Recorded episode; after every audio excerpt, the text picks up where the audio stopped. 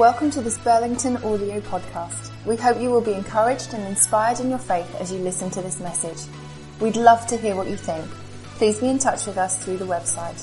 More information and many more podcasts are all at burlingtonbaptist.org.uk. Thanks for listening.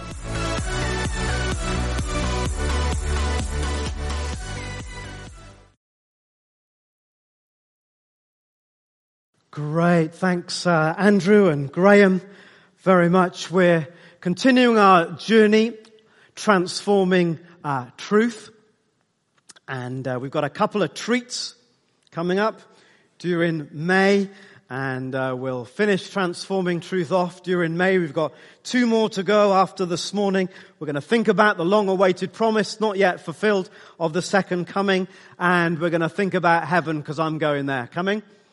And I will see what that's like and uh, all about. Hope it won't disappoint. There's good reason uh, to think that it won't.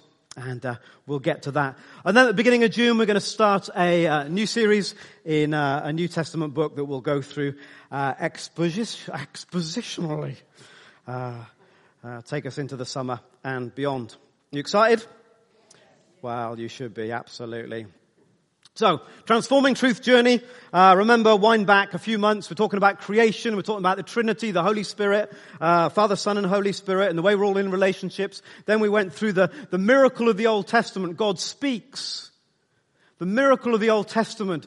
God is involved. Providence. The miracle of the Old Testament is that it was preparing for a reality that would not only uh, remind us that God speaks and that He's involved, but that He's come in Jesus uh, among us. And then we went through uh, the, the cross, the resurrection last Sunday. You can still be excited about the resurrection, even though it's not Easter Sunday, resurrection last Sunday. Uh, and now we're into what happens as a result of that. So what? What was the next big move of God? Or to put it a different way, whose is the next big move? God's done all this and then suddenly he says, now it's your turn. As the Father has sent me, now I'm sending you. And sometimes we think that God's, oh, get off my case. He's always asking me to do stuff. He's done all this stuff. And now he says, as the Father has sent me, so now I'm sending you. And there are many different ways that we can think about what it means to be sent into God's world in all its complexity and pain and sadness and change and confusion and we might say chaos that's been reflected in uh, leading millennials, been reflected in our praying for tragedies around the world, reflected in our, uh, our reading of this radical agenda from Matthew chapter 5. Jesus is coming was described as light coming into the darkness. The true light that gives light to everyone was coming into the world. That's how Jesus came. That was the posture that he would be light coming into the darkness of the world. For God so loved the world, Greek word cosmos, emphasizing the broken, damaged, messed up world. God so loved the broken, damaged, messed up world, the world in darkness, that he came as the true light that would be light to everyone. As the Father has sent me, so now I'm sending you. So it's no surprise that Jesus would say of us, your turn, you are the light of the world. You are the light of the world.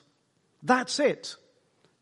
That's our job in this next season of the history of the world.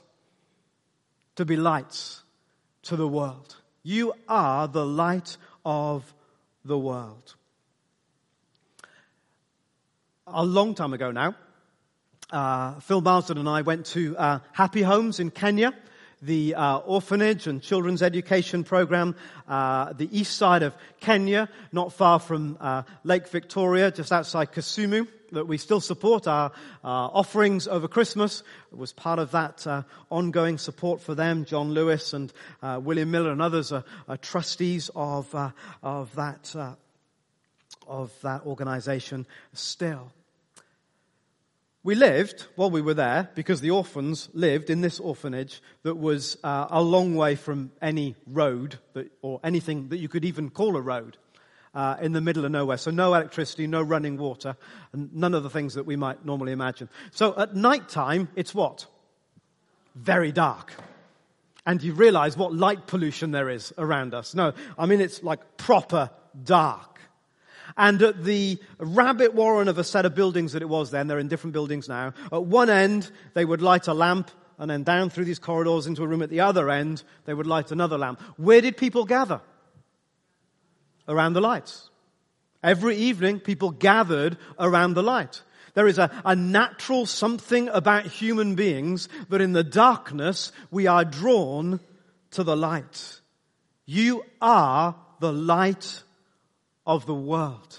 If you're lost in the country and you see a light in the distance, you will do what? You will head towards it. When you're in a tunnel, you get hope from the fact that you can see the light at the end of the tunnel, which we use as a metaphor for all kind of things. Like a moth drawn to a flame and a plant in your front room, stretching towards the window, we gravitate towards the light. I believe with all of my heart. When we truly become the emblazoned light that Jesus has for us, people will be drawn to the light. Now, there is a flip side, of course. It says that some people hated the light because their deeds were evil. There will always be people that will be repelled. But when we are the light, that God has for us to be. And the most exciting thing about the journey that we're on is that light that we are is getting brighter. You with me? We're more bright than we perhaps were, individually, together, corporately, in all our expressions. As the light grows, people are drawn to the light because that's what happens. When the true light shines, people will gather to it, embrace it, and gladly be warmed by its glow. So Jesus said, in the same way, let your light do what? Shine before others, that they may see your good deeds and tell you what a good job you're doing? No. When they're drawn to the light, it releases praise. Imagine a, a, the town of Ipswich full of praise and glory to Father God because they've seen the light that the church is. That's something worth living for, isn't it? People praising. Uh, and when we think about them being drawn to the light, because we think about it in our context, we think that this is the light, this moment when we're gathering uh, to celebrate. But of course, they didn't have organized churches in those days. They were out in their communities, in their families, living for Jesus. When, when people are drawn to the light of our lives, they will see and praise our Father in heaven. If we're going to be the light, then we need to firstly love. We firstly need to love. We all long to be loved. There is no one in this room who is indifferent about whether they're loved. No one. It is at the root of who we are as relational human beings. And in a world where there is more breakup, more relational dysfunction, and an epidemic of loneliness, it's no wonder society is struggling to function.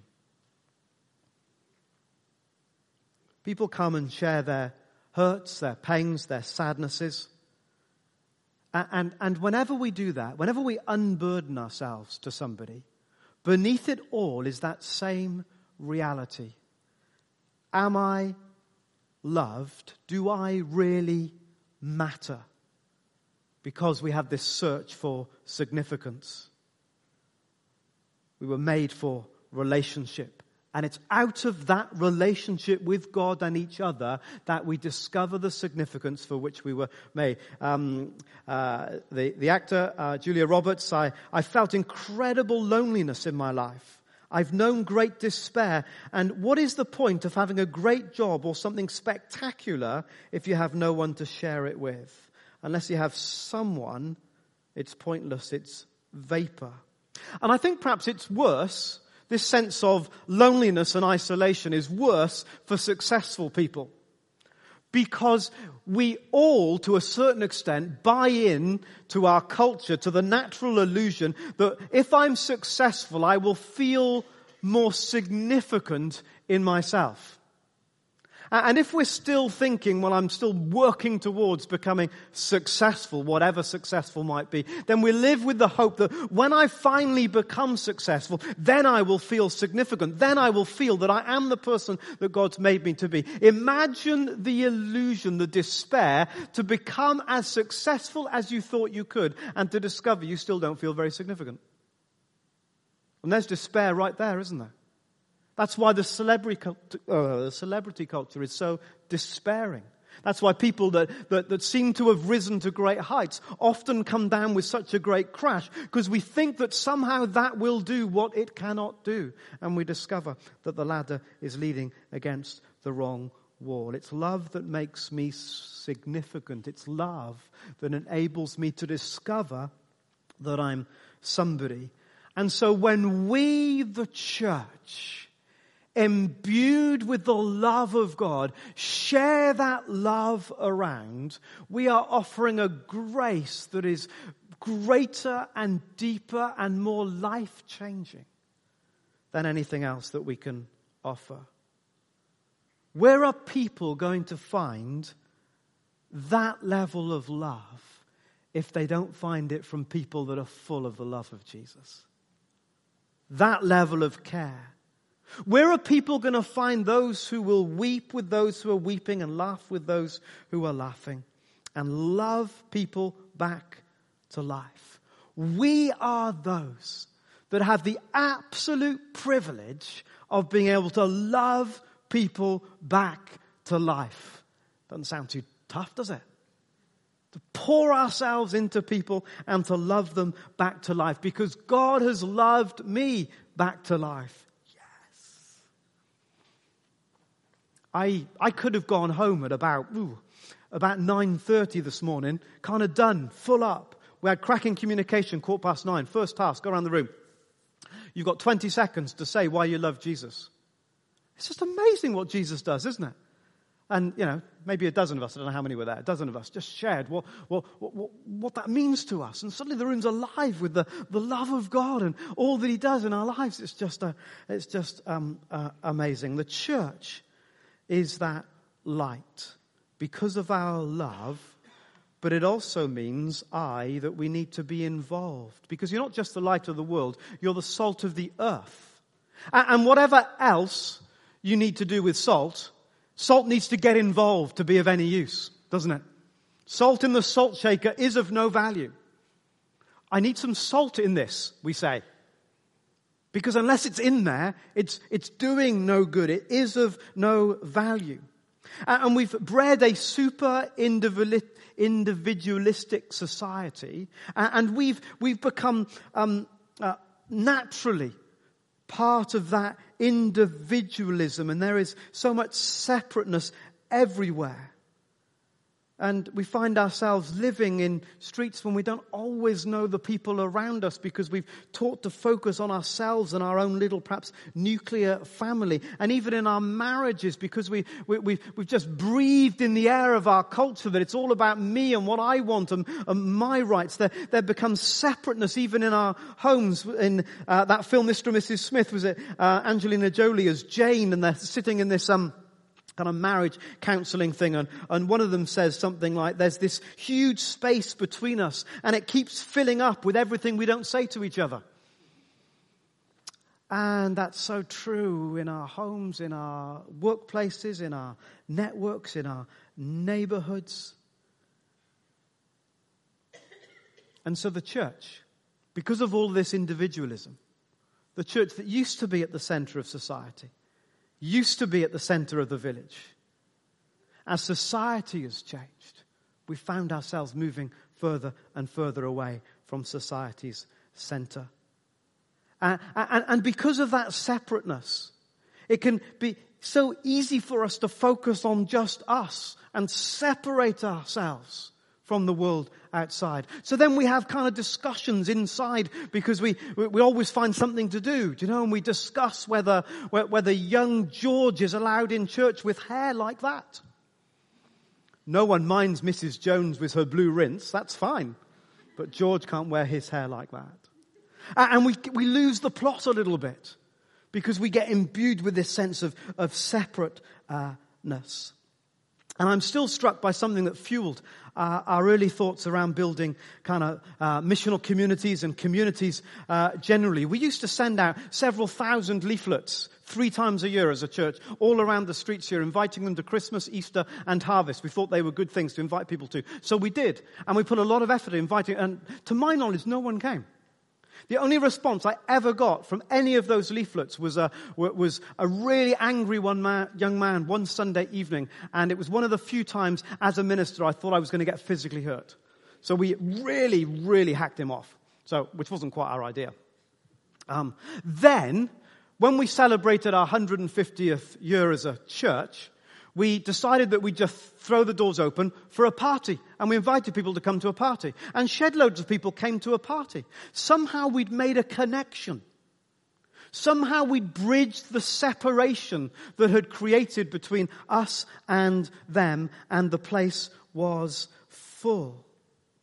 And that's what we've begun to understand, that we need to get involved and make the connections. That's what Tiddlywinks is doing week on week with parents and toddlers. It's what a, a New Song Community Choir was doing when they met in the park a couple of, of weeks ago. It's what the Hub are doing this morning when they're out litter picking and praying around the area. And in multiple different ways, we're discovering it's time to reconnect, to get involved wherever God has placed us.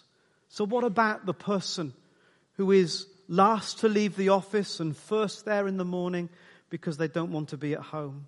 What about the older person who's lost their lifelong partner and sees no future for themselves? What about the mum who's hanging on with their two kids and it's 2.30 in the afternoon and she hasn't had an adult conversation all day or perhaps even the day before? The stress, the lonely, the bereaved, the anxious, the marginalized. We have to find ways to make connections. And when we create as a church a little community of people, we open up the possibilities of connections. Are you with me?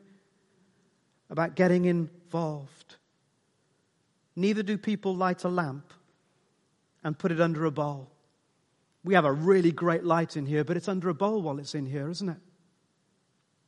Uh, a few years ago, in fact, quite a few years ago, we had a car that was new to us. And what I've discovered is that in more modern cars, they don't think we're clever enough to know when we need the headlights on.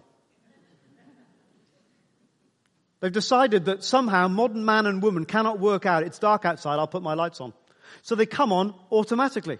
At least that's the theory, isn't it? So this was, we'd only had this car a couple of months, and we were in the south of France for the, uh, for our holiday, and I couldn't understand why the headlights were on all of the time. And, and, it wasn't one of these super modern cars where the lights are now on all the time because they can't even trust the computer to turn it on when it's dark, so we'll keep them all on all of the time just in case. So um, it was definitely on automatic, but they were just on all the time. It's like 40 degrees outside, blazing sunshine, and our headlights are on. What on earth is going on? And then I struggled with this for a few days. And I talked to the rest of the people in the car who were totally uninterested in my little musings about the headlights. Just shut up and get on with it. It's just fine, they're on, aren't they? What more do you want? Well, I want to know why they're on and I want to know whether they're ever going to go off. They're just on and there we go. Don't have any perfectionist tendencies at all. And then one day, I lifted my hat off the dashboard and I put it on my head. And the lights went out. Yes! I'd sussed it. The light, the sensor was under a bushel. And it didn't matter how bright the light was outside. If it can't get to where it's supposed to shine, it's utterly pointless. And it doesn't matter how bright our light is. Oh, I want the light to be bright in here, don't you? Don't you want it to be so bright that we confess our sins and we get healed and we get transformed and we get fired up and we get sent out? I want the light. But unless it shines where it needs to shine, the light does no job. And there are connections to be made with our light all over the place. I dropped Evan somewhere on Friday. I was going to do some shopping, and Kerry sent me a list. I had a list and a window of time. The list was so complicated, I felt like I was in a, a you know, a TV game show on a Saturday night. Nigella seeds. I still don't know this one. Pinto or pinto beans? Who's had those this week? We have. But I don't know what we've had it in. But we've had it. So, so uh, uh, we, we eat like kings and queens all the time at home. So it's fantastic. But sometimes that means it's a challenge uh, when we're going shopping. I know where the pizzas are, frozen or fresh, choice. But some of these other things are super good. So by the time I got to the checkout, I was already a bit late for picking Evan up. So I'm getting a bit kind of, you know, two and eight now, bit kind of anxious about the whole, whole thing. And I'm wanting him to hurry up. And the bloke's there just whistling away like he's got all the time in the world. And he says, what have you done today? I don't want to speak to anybody. I mean, I don't need encouragement not to speak to people. You understand that? You know, I'm on a mission. I'm just getting out of here and getting the shopping and going, you know. What have you done? Oh, it's one of these. What have you done today? I've had a day off. Oh, what do you normally do? And in that moment, I sensed the Spirit, which I don't always do, say, Simon, just shut up and slow down. And he said to me in that moment, he said, uh, so I said, Oh, I, I, I lead a church. He said, You're a vicar type? I said, Yeah. He said, Oh, what's the best thing about that job? And what an amazing question. So, so in like 10 seconds, I've gone from I just want to get out of here to, oh, well, okay, something's going on in this moment. You know, do you do weddings? I go, yeah, I do weddings. I do funerals. He didn't laugh at that. I thought that was funny, but he didn't think that was funny. Weddings, funerals and stuff. Uh, and then he says, what's the best thing? And I said, you know, honestly, the best thing, the best thing is seeing God transform people's lives. And he went wide eyed like this. What, really? What, really? Did you see that? I said, look, mate, I don't see it anything like as often as, I, as I'd like to, but I see God change people's lives, especially where they're hurting and in pain. Do you know, he's like, wow. And then he said, love it. Then he said, have you heard of that story when Jesus turned water into wine? And I went, mm. oh yeah, yeah, yeah, yeah, I've heard that one. He said, Wouldn't that have been amazing? I said, You know, sometimes we see Jesus doing incredible things like that. It's amazing. And we just rolled on a little bit. He was off to see Avengers, you know, whatever that new film is thing, what Endgame thingy, whatever. Chatted about the fact Kerry and Joel had gone to see that the day before and stuff. And I just wrote a couple of contact things for him on the back of the receipt and gave to him and, and walked off. And it must have taken, you know, 90 seconds, two minutes. It didn't, there's nothing. But actually, there's a connectedness in those moments, isn't there? And I can miss those all the time. I say that because there's 99 that I miss but an encouragement for us just, Lord, I, fill me with this love. I want to be a light. And if I'm going to be a light, I've got to shine in the right place. It's no good telling that story in here, really. It's, the, it's out there we need to tell about the love of Jesus. Okay, let's jump in right to the end. Uh, T for truth. We've got to tell the truth. Do your best to present yourself as a God, to God as one approved who handles the word of truth. There's truth to tell, isn't there? That God loves everyone and has a plan for their lives. What a great truth. There's a truth to tell that if they ignore God, they are lost and there's no hope, but they can find Him. And that God is so anxious for them to find Him that He sent His one and only Son to die for them and rise again that death may no longer defeat them.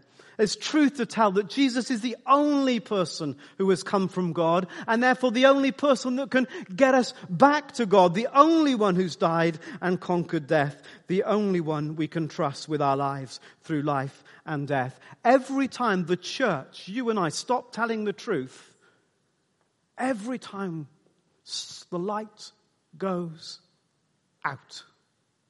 Every time we stop telling the truth, the light goes out. And at the beginning of the last century, we saw a frightening example of the church stopping to no longer tell the truth. I mean, in general terms.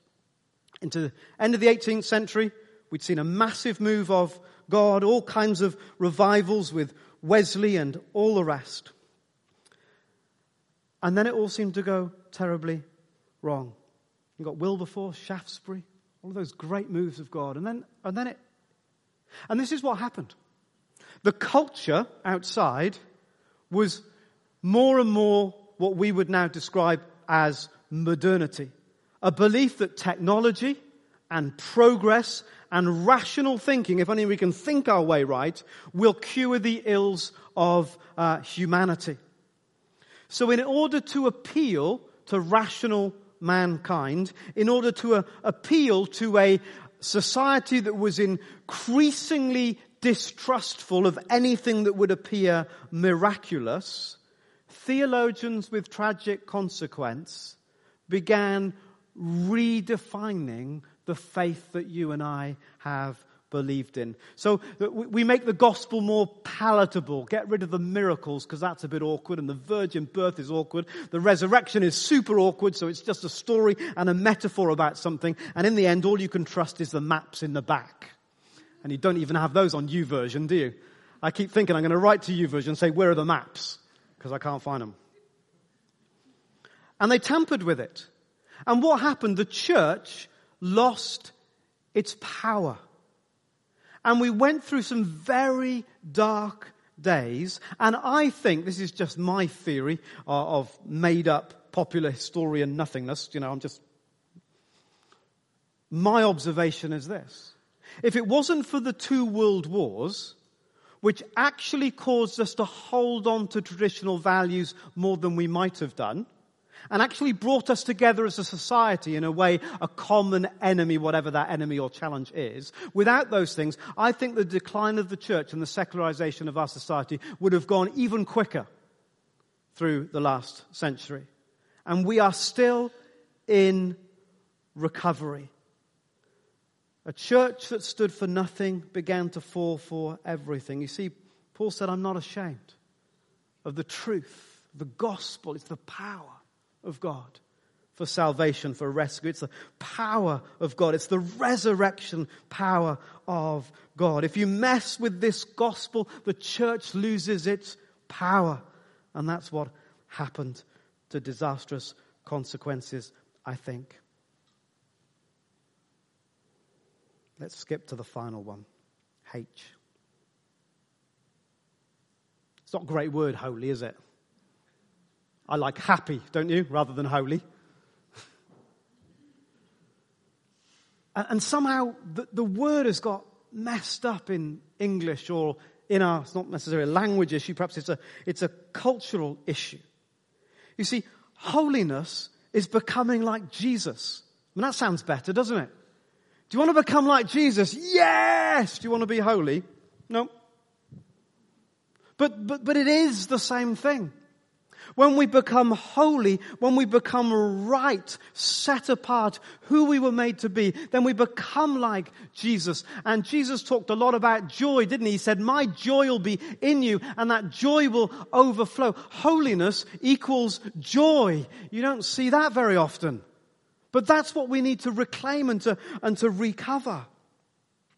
And uh, uh imagine that sense of, of, of us being so like Jesus.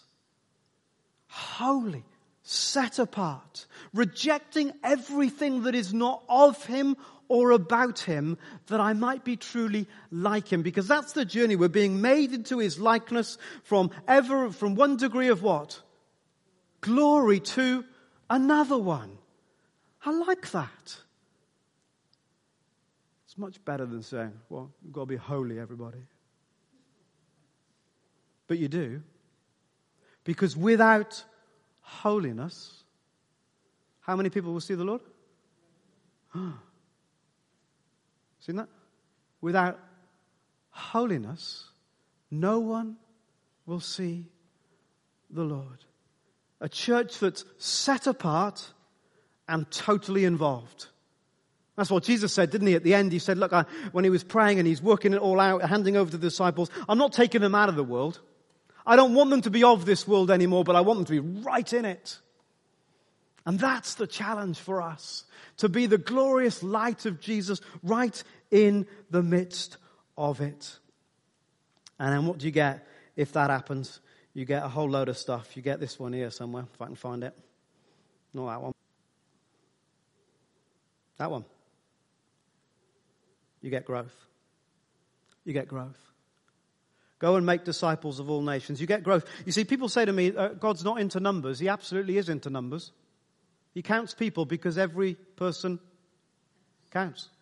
He, he is, he's absolutely into numbers. Go and make disciples of all peoples all people groups. Go and make disciples of older people who are shut in their homes. Go and make disciples of younger people who are locked into their computer games. There's lots of similarities between those two, uh, uh, uh, isn't there, for different reasons. Go and make disciples of people who are stressed out at work. Go and make disciples of mums who are struggling with their kids and fathers who are struggling with their kids. Go and make disciples of teenagers who are trying to work out where to go in life. Uh, everybody counts. And it's not just quantity, it's also quality everybody counts and teach them to obey just a little bit? No.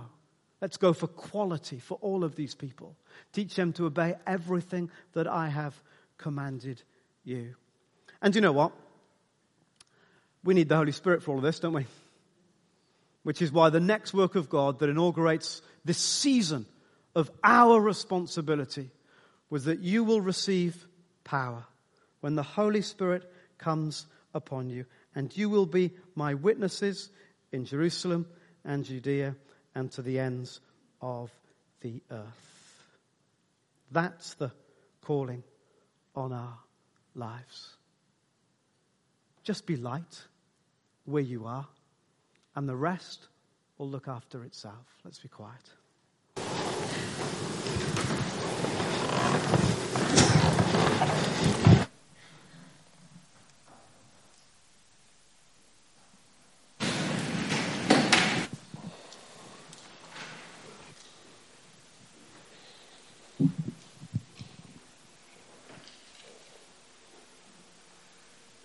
So, in a minute, we're going to uh, sing a worship song, which, in which we say to God, You spoke in the dark and fleshed out the wonder of light.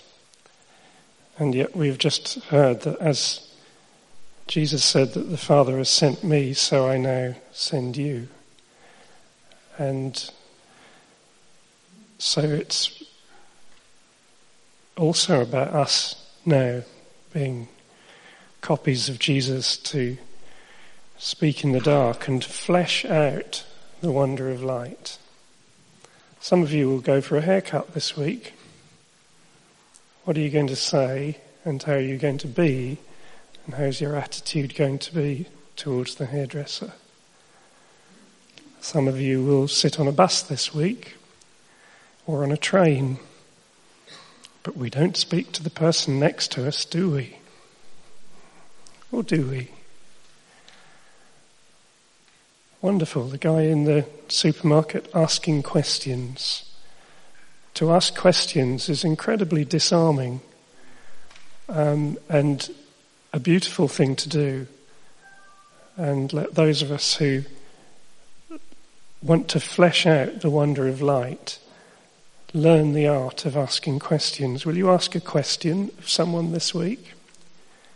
Just by taking an interest in them, slowing down, and it only take a couple of seconds to think what's what's happening in their life, what are they excited about, what what's next, what's happening. There's, there's a thousand questions, which draws out so much. Probably the two moments that I've enjoyed most this week are being asked to help very vulnerable people. And the sadness was that both of them at the end said, Thank you so much. I'm in your debt, or that didn't do you much good, did it? Whereas actually, they were probably the best moments of my week. And I'm not sure whether they would ever really understand that. Um, but it's absolutely true. So thank you, Simon. Thank you very, very much. Um, let's be light uh, in the places that we are and that we, we naturally find ourselves in this week. Will you, will you do that? Will I do that? Yes, Simon, I will. Let's worship God.